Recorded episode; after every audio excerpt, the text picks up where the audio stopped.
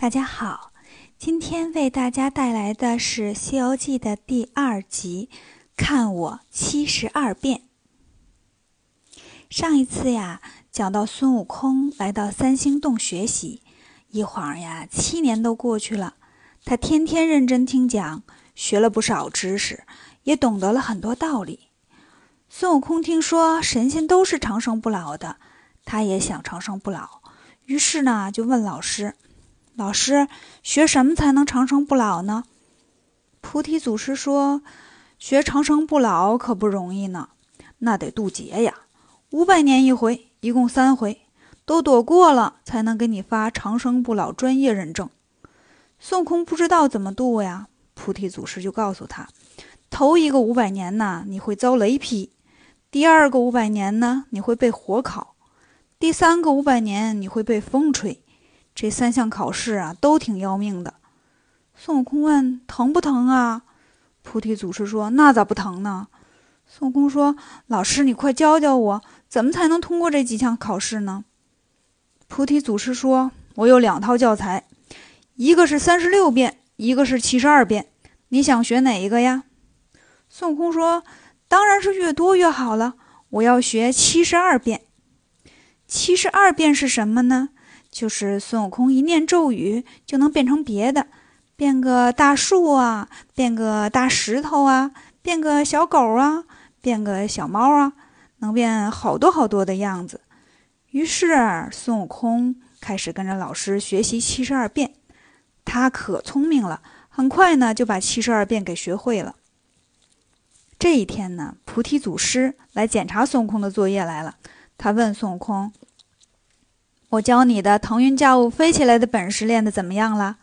孙悟空说：“老师，我都学会了，我飞一个给你看看哈。”说完呢，他纵身一跳，翻了个跟头，跳到云彩上飞了一圈。菩提祖师在下面喊他：“下来吧，下来吧，别丢人了。”哎呀，孙悟空就下来了，问老师怎么了？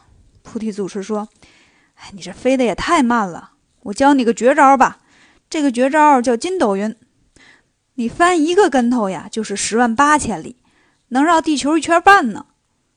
孙悟空牢牢记住菩提祖师教的口诀，没过多久，筋斗云他也学会了。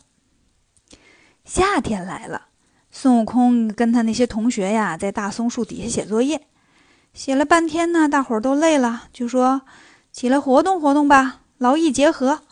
有人就出主意说，孙悟空。你都跟老师学那么多本事了，你给我们秀一段吧。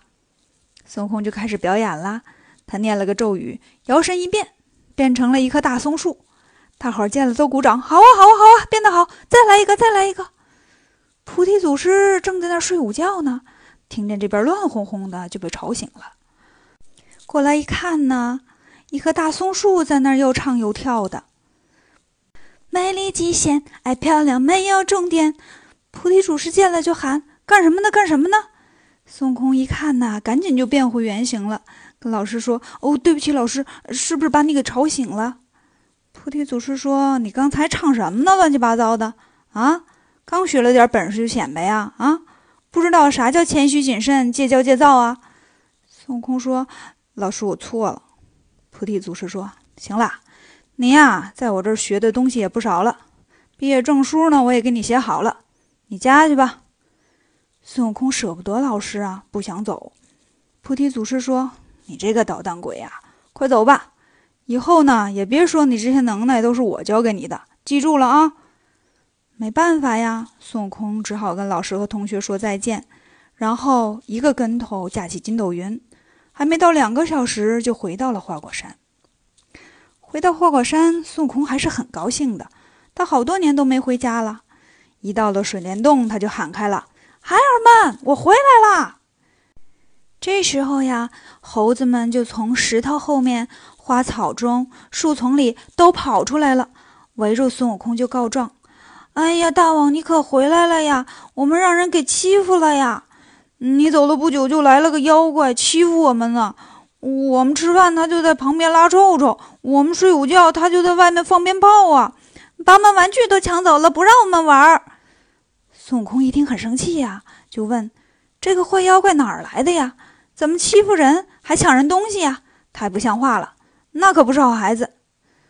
猴子们说：“这妖怪本事可大了，云里来雾里去的，住咱们北边，叫混世魔王。您光听这名就知道有多不讲理了。”孙悟空说：“没关系，我这就找他去。”说完呢，他一个跟头就奔北去了。来到了一座山，发现山上呢有一个水葬洞。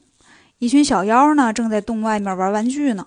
孙悟空说：“我是花果山水帘洞的美猴王孙悟空，把你们大王喊出来，我问他点事儿。”小妖们马上去喊混世魔王了。混世魔王拿着一把大刀就出来了。孙悟空说：“你这个妖怪怎么能欺负人呢？你根本捣乱不说，你还抢我们玩具！你想玩，你好好跟我们商量啊，大家一起玩呗。你抢人东西是不对的。”那混世魔王挺横，说：“我就抢，我就抢。”孙悟空听了生气了，说：“讲道理讲不通，那就比试比试吧。”结果那混世魔王挺厉害，举着大刀就砍过来了。孙悟空不慌不忙，从身上拔下一把毫毛，叫了一声“变”，哎呀，那些毫毛呀变成了一堆儿小猴，都跑到了混世魔王身边，把混世魔王给围住了。有的抱大腿，有的挠脚心，还有挠痒痒肉的。混世魔王一下就忍不住了，躺在地上直打滚，说：“哎呀，别挠了，别挠了，玩具都给你们，我再也不欺负人了。”孙悟空把玩具都带回花果山。猴子们说：“大王，你可真有本事啊！”孙悟空说：“我呀，这么多年跟着一位神仙老师学了好多东西呢，我现在有名有姓了，我叫孙悟空。”老师给我起的，猴子们一听都乐坏了，就说：“那我们也跟着大王姓吧。嗯，大王是老孙，我们就是二孙、三孙、小孙，一窝孙。”从此啊，孙悟空一边跟猴子们在花果山玩，一边呢教这群猴子本领，念儿歌呀，做体操呀，练武术呀，强身健体。这么一来呀，花果山上的小动物们也都跑来跟着学了。